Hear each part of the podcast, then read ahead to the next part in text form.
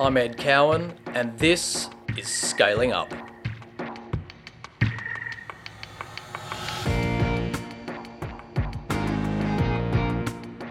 Adding more and more products and more and more people, it breeds complexity in your organization, and complexity leads to suboptimal decision making. So, our business has all been about scalability and not size. We're large, but it's highly scalable, it's highly focused. This podcast aims to educate and inspire by telling the stories of great growth companies as told by their CEOs and founders. TDM is an Australian based investment firm that invests globally in fast growing public and private companies. For more insights, visit our website, tdmgrowthpartners.com. Welcome to the season finale of season three of Scaling Up, and we have a very special guest to round out this series Hamish Douglas. As many listeners would know, Hamish is the chairman and CIO of Magellan Financial. And while many people's minds will always drift to how good an investor Hamish is, having compounded capital at high rates of return for over 15 years, it is easy to ignore what an incredible business Magellan itself is, having scaled from humble beginnings to now being an ASX 100 listed company with a market cap of over $10 billion. Being the end of the series, it would be remiss of me not to thank all the guests that have made this series so enjoyable to produce. Your thoughtfulness, honesty, and transparency is always appreciated. I also have to give a quick shout out to Ben Ramalis, who spends so much time and effort editing these podcast episodes. Benny, without you, this podcast is definitely not possible. Don't worry, we'll be back in the new year with another series, but until then, we're going to get on with the story of Hamish Douglas and Magellan Financial. Hamish Douglas, welcome to Scaling Up. An absolute treat to have you on the podcast. What I think is incredible and what I am really trying to elicit from this conversation is there are very few investors in the history of investing who have also built wonderful, durable businesses themselves. And of course, Magellan is now a top ASX 100 business. It's got a market cap of over $10 billion. So Today, I'd love to draw upon your reflections and personal frameworks that you've developed as an investor that you've perhaps utilized as an operator. And these two are obviously deeply linked. The fact that you are a, such a wonderful investor has been a key to Magellan's success. But welcome and, and thanks for joining me. Ed, uh, thank you very much. It's great to to be with you. Just using a sporting analogy, I think you may be a little over your skis at the moment in terms of uh, describing us a wonderful and durable uh, business. You know, we have a business that's relatively large. Uh, so far, but I'm sure we'll get into it. I wouldn't describe it as wonderful and durable at this stage, but it's work in progress and we're working on it. So sometimes those looking in have a very, very different view to those looking out. For those that invested their money with you both in the fund and, and as a listed business have both done tremendously well. So we can uh, agree to disagree. And maybe a great place to start is the founding story. Let's turn the clocks back to 2006. And I'd love to hear the founding story in your own words. Uh, Chris Mackay had effectively left UBS and he'd always wanted to be an investor and he had taken a controlling shareholding in a Melbourne based listed investment company called New Privateer Holdings uh, Limited. And I was a shareholder. Uh, Chris was very generous. You know, he raised some capital. I put some shares in. It was a few years uh, before that.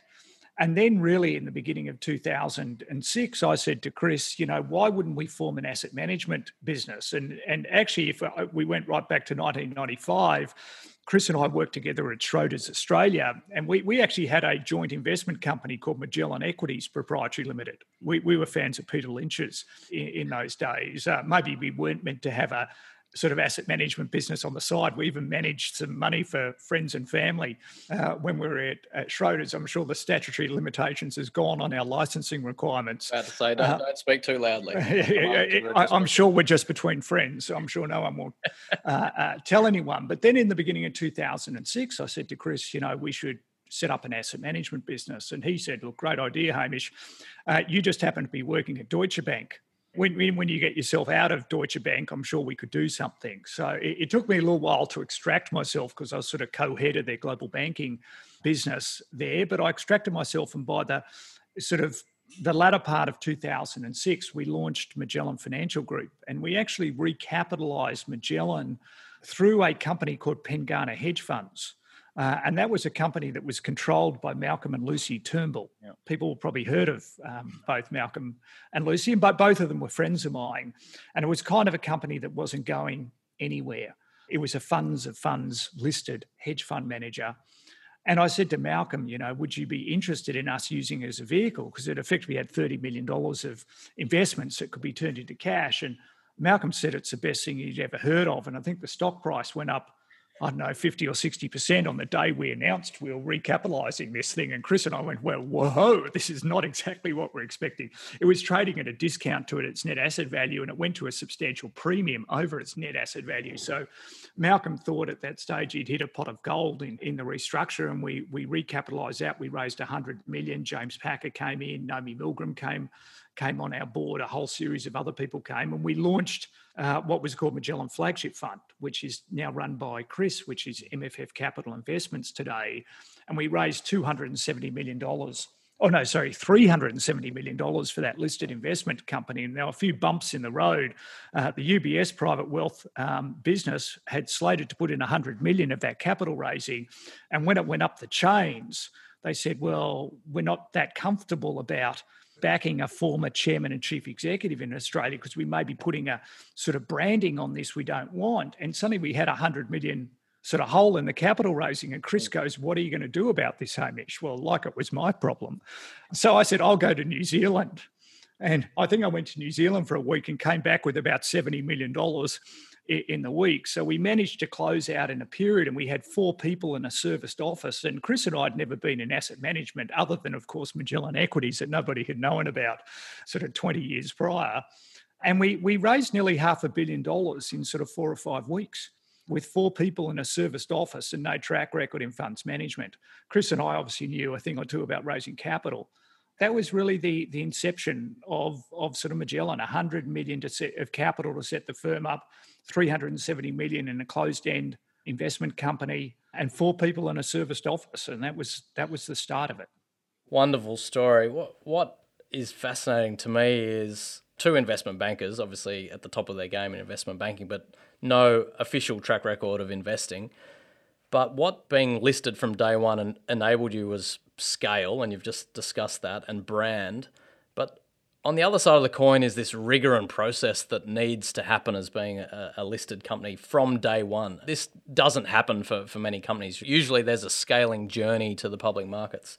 And so I'd love to dig into that scaling journey and how you thought about being listed from day one as opposed to scaling up to the public markets. Yeah, I guess the thought was sort of the field of dreams when we, we set it up. No, build it and they shall come. And one of my friends, Jo Horgan, was actually talking about that in the paper. She she runs Mecca and has just opened this enormous mm. uh, store at, you know, physical retailing's under challenge. And she's just opened this beauty emporium in, in Sydney in the old Gowings, which I actually went to see it the other night. It's absolutely incredible. But her, she was actually saying it's a bit of the field of dreams as well. Build it, they, they shall come. And we we had that philosophy um, when, when, we set it up. We wanted to go in an area that was highly scalable. We wanted to go in an area where we didn't think there was a lot of competition, and we we picked two areas. One was global equities, um, and particularly taking it to the advisor market in in Australia. You know, Platinum had established a wonderful beachhead in that, but really there was no other real players in that game. And we thought if we could get some great retail distribution, and you know, we, we, we didn't have any of the bad habits that other people had built up over decades, been taught by others. We kind of just designed our own process from an investment point of view, very influenced by what Buffett does. But our risk management sort of brought a lot of the philosophy we would have had from investment banking and understanding risk. And, and frankly, our business it didn't feel like at the time in end of 2008 beginning of 2009 the financial crisis was probably one of the luckiest things that ever happened to us. You know we had a lot of capital. Um, obviously markets were down substantially. The mff was down substantially. The global fund that we had launched had actually outperformed very very dramatically which was the fund that, that, that i was lucky enough to become the portfolio manager of. And it started us enabling differentiation but we had already put in place Frank Casarotti, who we hired out of Colonial, uh, who was probably one of the best doyens of the sort of distribution game in the in the country. He'd built the whole colonial first state distribution, and having the distribution people with us and an investment philosophy and a lot of capital actually worked out very well. And it was a wide open space. There, there was room for at least one or two other slots in people's advisors' portfolios for global equities. And that's what we went after. Maybe we can just zoom into the, the GFC for the moment, just quickly, because obviously you set the business up in, in 2006.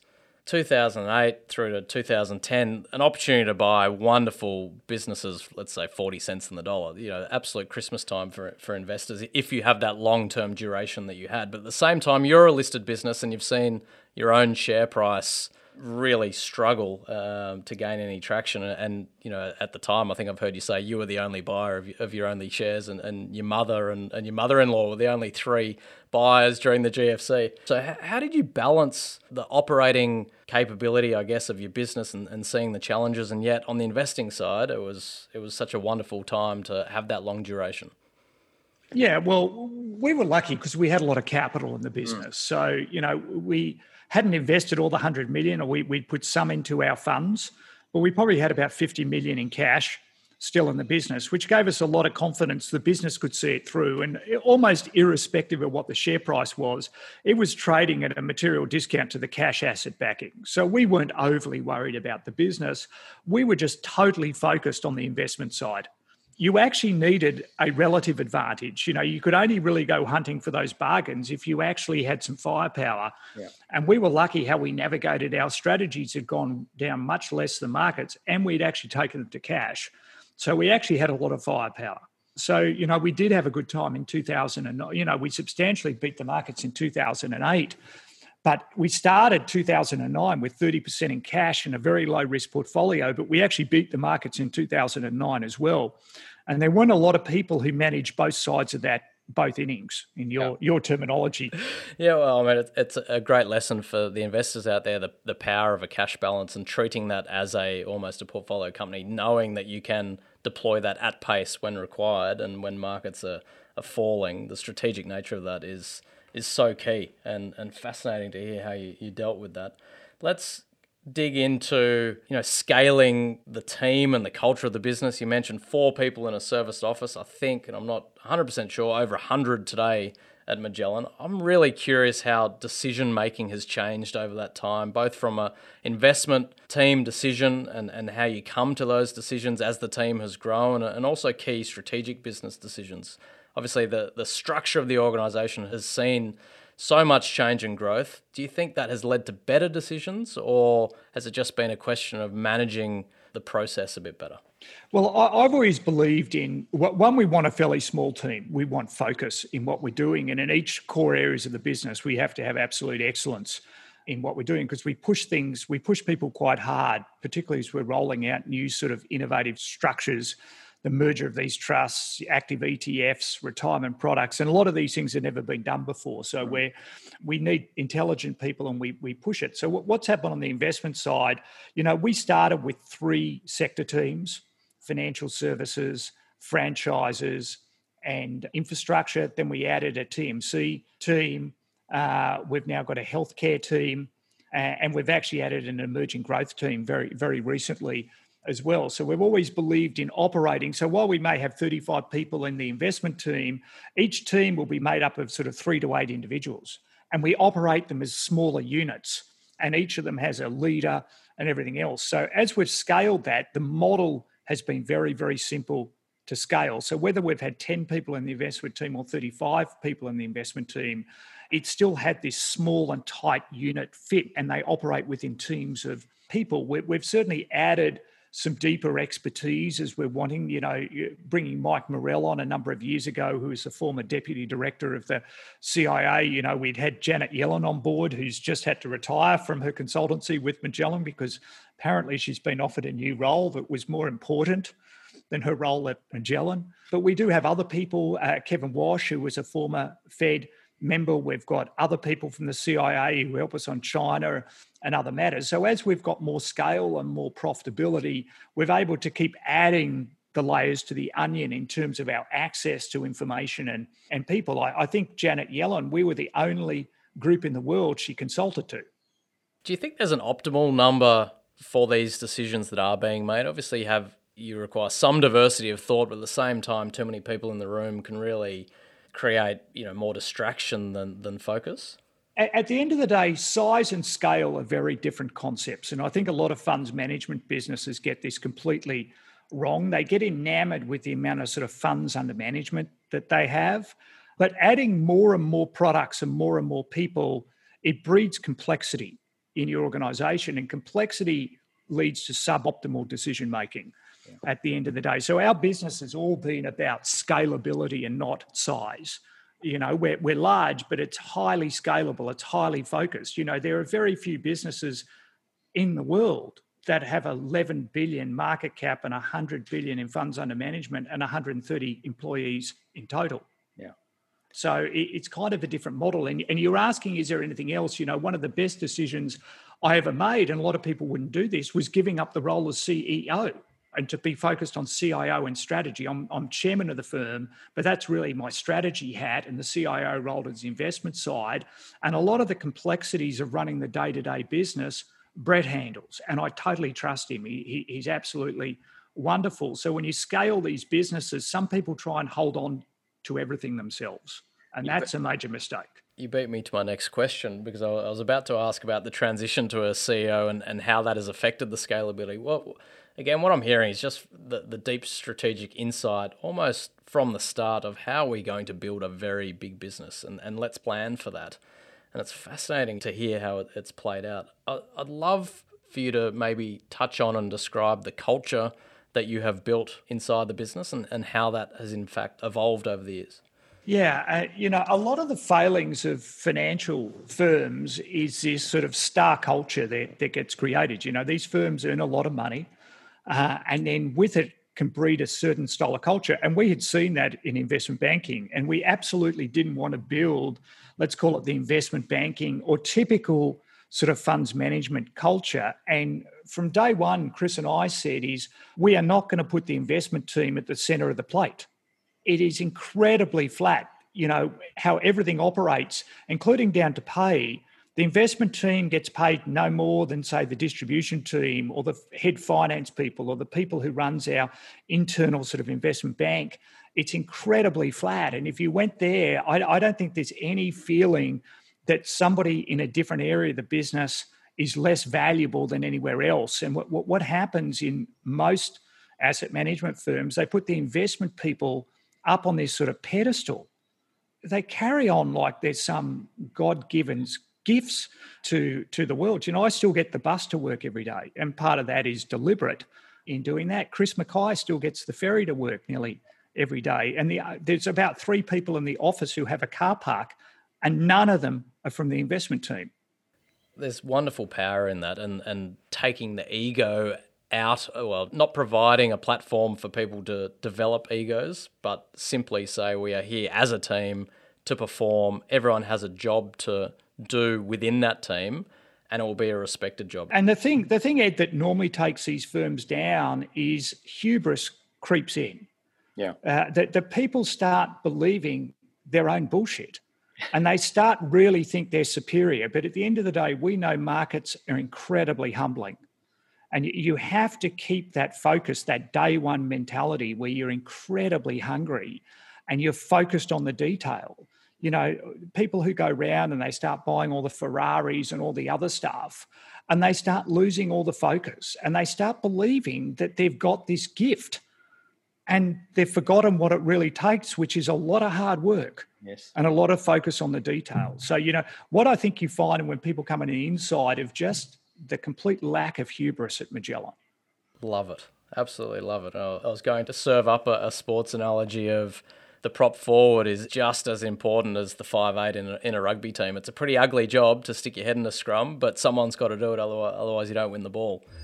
You're listening to Scaling Up with Ed Cowan, a podcast brought to you by TDM Growth Partners.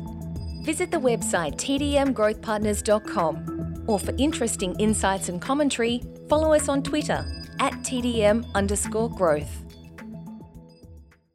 Essentially, your business has been built around the people inside the business. The success of Magellan is determined by the, the people within inside the walls.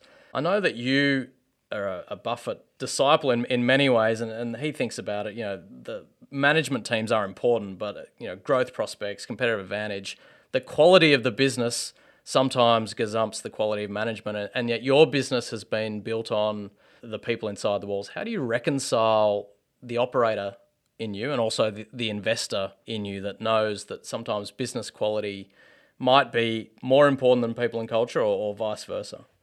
Let, us talk about the business a bit. If you're talking about that compared to where we may invest our the, our clients' money, we are in a business with wonderful economics, but very low switching costs. Mm. At the end of the day, and relatively low barriers to entry, although the barriers to entry have actually been going up in investment management for various reasons. But there's plenty of alternate products, and it's very easy to switch out of them. And therefore, people are really, really critical to what we do at Magellan. And we know that whilst the economics can be mouthwatering, effectively we've got a royalty over our clients' investment performance and the funds under management they, they give us. And uh, I think we've probably, outside of maybe some toll road or some sort of gold royalty, probably the highest margin business in the world. You know, Moutai has a margin, EBIT margin of 70%. We have an EBIT margin of 80%. Um, when you get it really right and you can scale these businesses properly, this is a business that grows with our capital. It's extraordinary, but at the end of the day, the switching costs are low.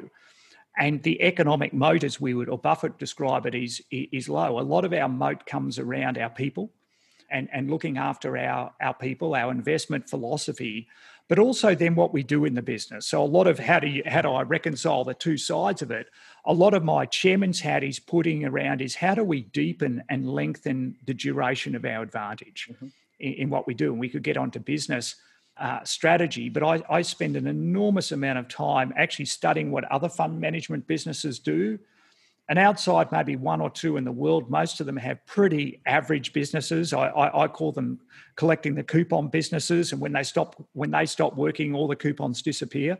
But how do you have something that genuinely has longevity in an industry that has low barriers to entry and low switching costs. So how do you, how do you create something that has duration and is outstanding for an industry that really doesn't have duration? You've read my notes because my next topic is business model and strategy, and the first thing is the most simple but most beautiful business model in the world of all business models. so you've touched on that. I'm interested to to talk about the strategy and, and the model a little bit more. I guess I'm keen to understand what you've learnt from other industries, other growth industries that you invest in and brought them back to Magellan strategy. I know that over time you've expanded your products and you talked about the retirement product, you've obviously gone into infrastructure, you know, principal on balance sheet investing.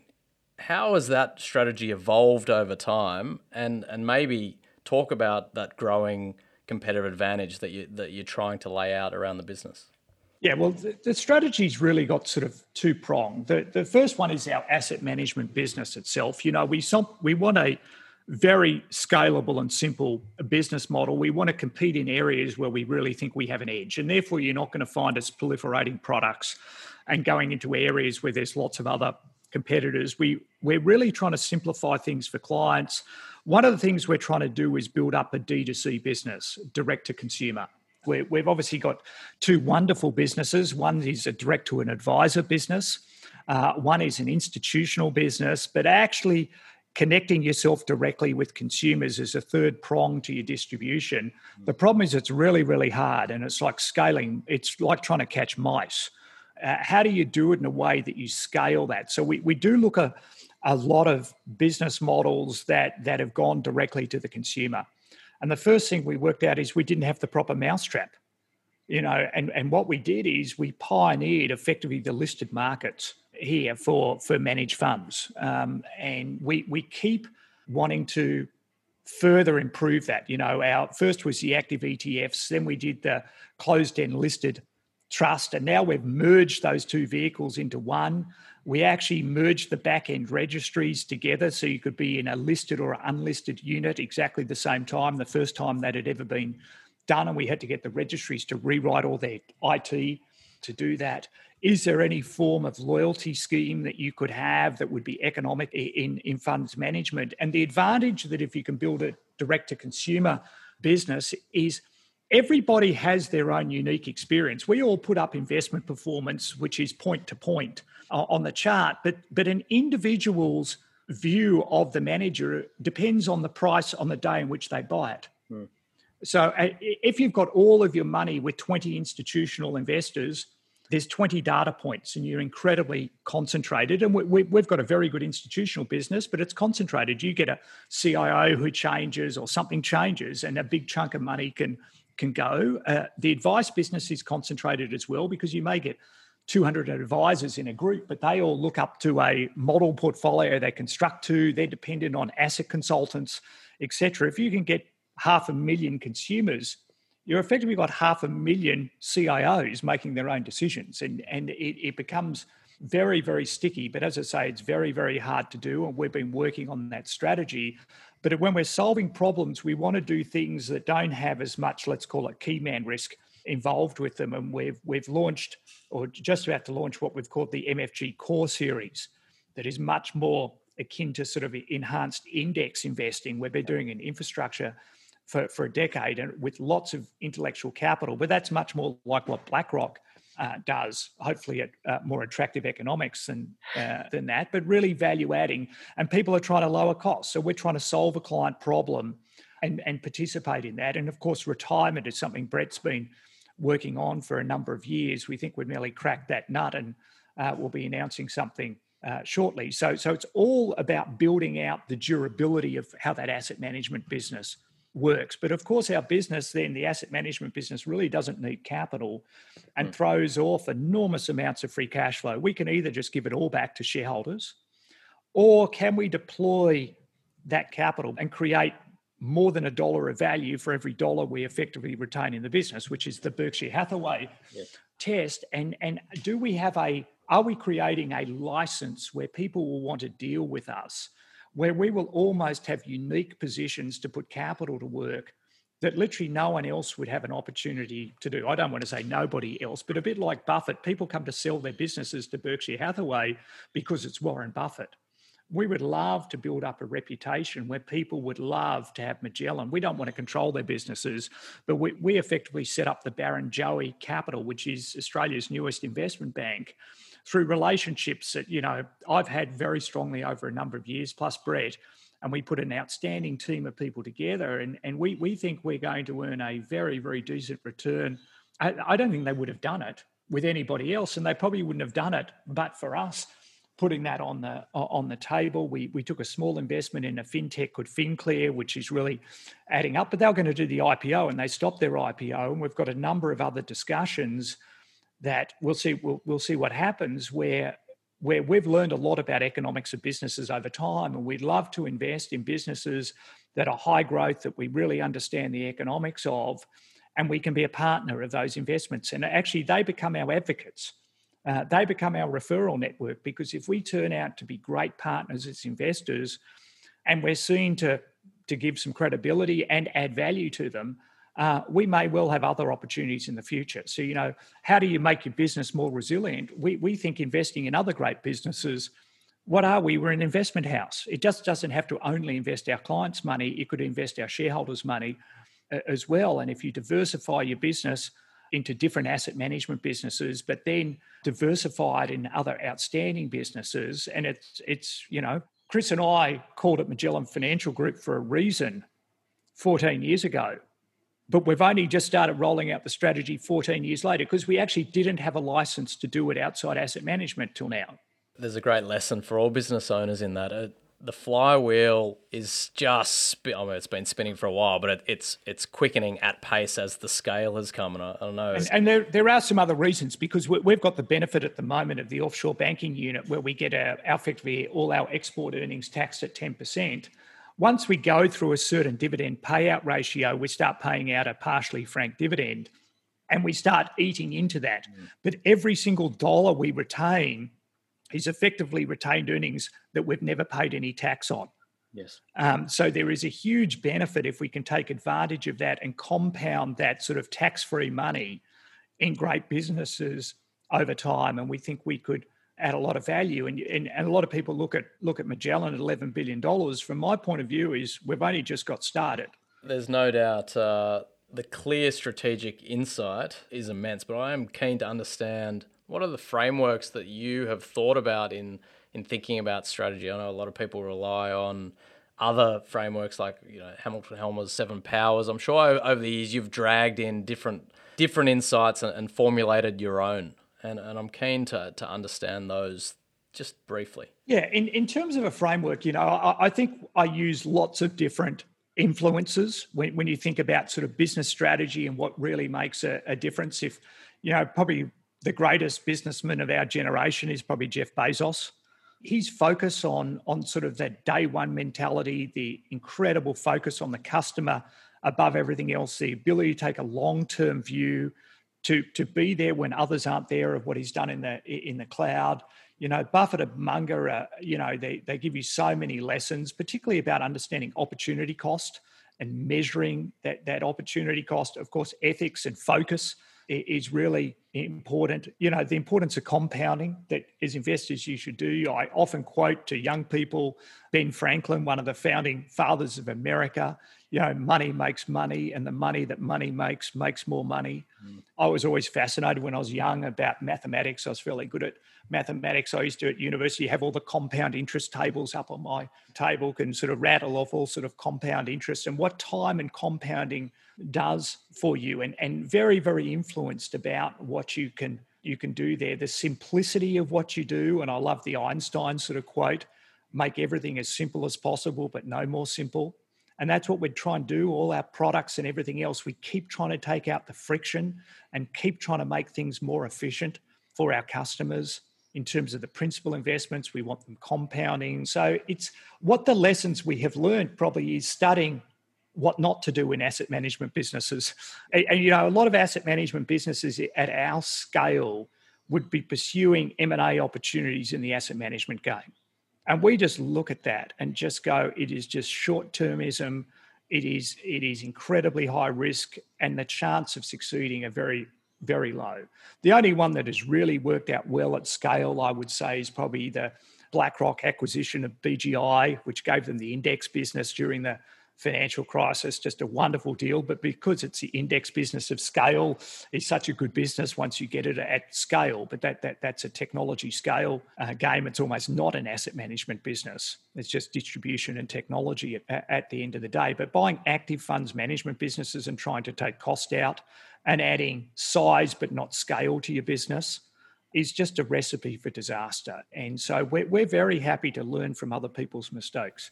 That's a, a great case study of where you've actually uh, lent on your investment philosophy and applied it to your operating capability because the long term thinking, the organic growth story, those two elements are so intertwined strategically in what you're trying to achieve as a business, let alone how you're investing. So it's, it's fascinating to hear that.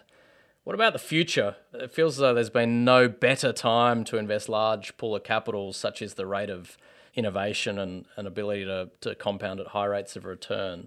You know, we're seeing massive businesses growing at 40% off, off big bases already, you know, year on year.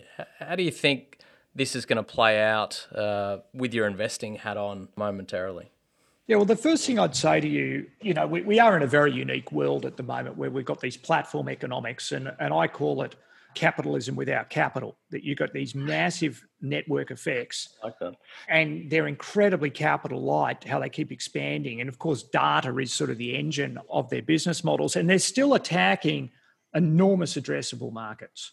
But those, the growth rates will come down and the regulators will get to them. And that sort of area of excess return is not going to last indefinitely. So we have to keep investing in intellectual capital and and I often say to people is one of my criticisms of the asset management industry is that an asset manager finds a formula that works for them. They're in an area and this area creates all this excess returns and then it stops working for them. And then they start telling everyone that everybody's lost their minds and they're just sticking to their knitting, they're going to stick what they're doing and don't worry it's all going to come back. And what I look at and I say is, yeah, you get an excess return because something's going on that's mispriced in the in the markets. And when you're in the area, you participate in the excess returns. But you should distinguish between that factor risk giving excess returns and your own skill at identifying it. Mm. And a lot of asset managers then they never adapt. And what what you always have to do is adapt you know, the big tech platforms aren't always going to be the outperformers in the future. They're a wonderful spot to be at the moment. They're not at crazy prices. They've got quite a lot of regulatory risk. But as they take more and more of the total addressable markets and the sort of revenue upside disappears, they're going to come down to more mediocre returns in the in the longer term. Our job is to to identify where the ball's headed and find the next area. And I think we've been reasonably good at Magellan is changing the shape of where we invest. You know, we got into the big tech platforms at the right time, but we used to be in banks. We don't own any banks anymore because we decided the excess returns were out of banks. Yes. And now we're in the tech platforms. And, you know, we've done some old market stuff in utilities as rates have come down. We like them from a defensive uh, point of view. Um, and, you know, we'll keep looking. We're investing in a large emerging growth team at the moment to make sure we keep thinking about what's ahead of us. Can I tell you what the top companies in the world will be in a decade? No, I can't. Do I think these are going to go by the way that the mining companies and the oil and gas majors and the and the banks were 20 years ago that used to dominate the top companies in the world? No, these companies are different. You know, they, they truly are. But that doesn't mean their stock prices are always going to give excess returns. Wonderful answer. One theme I'd, I'd love to quickly touch on is is just the impact of, COVID on Magellan as the business. I think it, it's pretty clear as investors how you've approached it, and, and I, I know cash was, was such an important part of that. But as a business, I'm curious as to your thoughts as a, as a business leader, the, the work from home element, how that affected decision making. All the while, I guess, you know, your teams were seeing wonderful opportunities again at sort of 50 cents in the dollar. And so you, you would have had to work around the clock to make sure you're optimizing for that all the while making sure that your people were, were healthy and safe and, and still working collaboratively. Yeah, Ed, I would say it's been a it's been very, very good this pandemic for, for, for the business. Of course, we went on the defense early on because we really didn't know how the how the healthcare side has played out. It's probably played out in the Nirvana outcome mm. in the end with these vaccines coming through, and the market's probably appropriately now pricing that risk. But what it's enabled to do, it put all these business into this forced business continuity plan. We, we had a BCP and many other people, and we switched it on, and everyone went from work for home. We tested much of it, and that just went seamlessly. So we were well prepared. We're kind of paranoid about things like that to make sure that we, we can cope. And that all worked very well. But what it opened up was two factors. It, it has opened up our eyes that people can work differently. Hmm. And we can give people a lot more flexibility and we're not going to lose productivity. There is no way known without a pandemic, we would have said is three quarters of the office can work from home four days a week. And people aren't just going to be out on the beach and taking the piss out of it. You know, what we found is is people didn't skip a beat. Mm. They arranged their own lives, but productivity didn't fall. Productivity probably lifted uh, certainly in terms of the information we were getting and the reports and we, we've we've implemented so many projects and restructures of trusts and all sorts of things have been going on. We've probably been busier than we've been ever during covid. We've probably had more things come to our investment committee than we've ever had before yet we've had people working from home which means the first lesson coming out of this which i think is going to be wonderful for people's enjoyment of life is we're going to have a world that's far more flexible in how people work. There is still an important social element in working where you need to get teams together. But also, on average, people probably, I would say at our office, on average, would spend at least an hour and a half traveling, 45 minutes each way to work. And if we can give people three or four days where they don't have to do that, that's an hour and a half back in people's life that is super, super valuable. Um, so I think that's the first lesson. The second lesson as a global investor, we've found that we've become a lot more connected with clients. We always had good access. I would normally go overseas and maybe I'd take the analyst and we'd go and have a two on one meeting with the chief executive. It would be dependent on my travel schedule. We're normally booking these things out three to six months in advance. Um, you're there, you're, you're meeting them for an hour, an hour and a half. The conversation is a bit dependent upon what's actually happening at the time. We tend to take a longer term view, but there, there is some contemporaneous information. Now we're finding whenever we want to speak to a chief executive in the world, not only do we have the meeting two days or a week later, so it's very, very timely in terms of the conversation. I'm not taking one person to the meeting, I'm taking 15 mm. people from our investment team to the meeting. And the chief executives are completely happy on a Zoom or a Teams call to have 15 people because that's how they operate their lives. They're often doing it from their own home. So they're incredibly relaxed and we're getting incredible timely insight. So I would say our ability to to extract information, have discussions, and include a lot more people has gone up dramatically. And I would say that's going to that's going to last. The, the, productivity change is incredible because I would often go to Asia, for instance, to do a client seminar. One of our large clients St James's Place, every few years I'll go up to Asia because they asked me to go there did it a few years ago, went to Hong Kong, Singapore, and, and Shanghai. And normally that's over three days. If you only travel there for the other two days, that's an entire week. Because of COVID, we did a virtual conference with them. It was one event because all locations tied into the same one. And it took two hours one evening instead of an entire week. Incredible. And I think it's also a testament to the culture that you described earlier that people love their work so much that they, in fact, want to be more productive because that choice for them is now apparent. And another thing is we're learning as well that with our direct to consumer strategy, a lot of ours are older people. If we previously said to older people, get onto a Zoom call and join us in a, or get on a podcast, uh, a lot of the retirees who use Magellan products would say, We have no idea what you're talking about. You now say to people, I'm going to do a webinar, come and come and listen to us. We'll get six to 10,000 people on a webinar. We'll get up to 10,000 people on our podcast, which is ranking in the top 10 in the world for business podcasts now. And a lot of them are retirees. And Zoom, they're going, oh, I do that with my grandkids, no problems at all. And now they're saying, oh, I don't have to travel and everything. I'd love to do it. And the difference when we when we're engaging with people digitally and by video, we get a lot more data. So it's kind of been a game changer how we're thinking about a business strategy as well. Fascinating. One last question, and it's a little bit of fun, but I know you love your sporting analogies. I, I love mine. You know, I often think of portfolio construction as, as picking a team, and, and you have your experienced players and your up and comers, and someone might they might like a little specky here or there. Returns, you know, of the fund are, are clearly a scoreboard, and, and I've always thought that good investing is like opening the batting. You, you certainly leave more than than you play out if you're any good at it. But I'd love a sporting analogy that you think sums up the Magellan story? We, we manage in our core equity portfolio two sub portfolios in the strategy uh, an offensive team and a defensive. And we keep our portfolio very tight around 25 investments. I think we've ranged between 20 and 27 investments in, in 14 years now. And people say, why do you why do you do it? And I said, I, I view it just like a sporting team. You know, I view it as a team we're trying to win the grand final. And the first thing you have to do is measure opportunity cost, which I said is one of the lessons you get from Charlie Munger and Warren Buffett.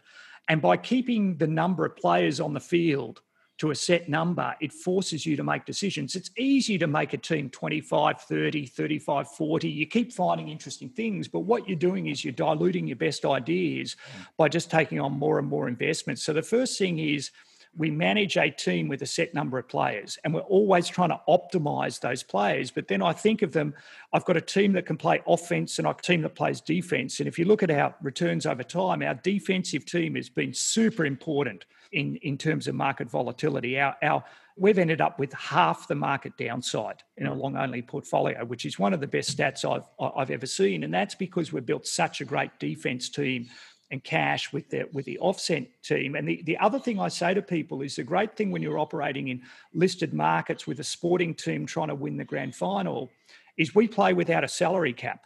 Yeah. Because we aren't restricted. We can invest anywhere. Every listed company is available. They can't say, well, the player's been taken. That's that's a problem with private equity. Is you're competing over an asset that then is taken out, and therefore people may overbid the price.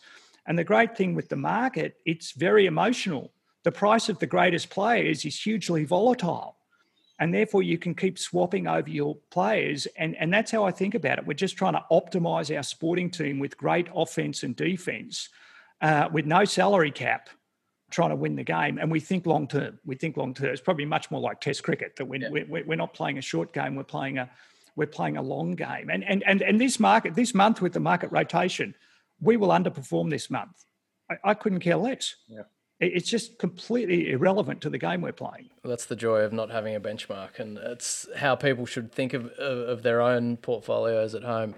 Hamish, I'm going to stick to my guns and, and say Magellan is a wonderful and, and durable business. And I, I think, it, as you said, it's only just warming up. So I can't wait for the next two decades to see what it becomes. But thank you so much for your time. Incredibly generous. And it's been an absolute pleasure.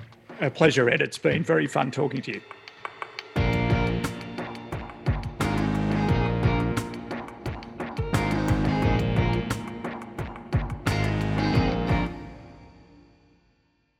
For those interested in further insights and commentary, TDM Growth Partners has been posting lots of great content lately, including a written series on what frameworks we use to assess great CEOs, CFOs, and non executive directors. It's probably easiest just to follow at TDM underscore growth on Twitter to get all the news and views there. And you can always find me on Twitter at Eddie Cowan.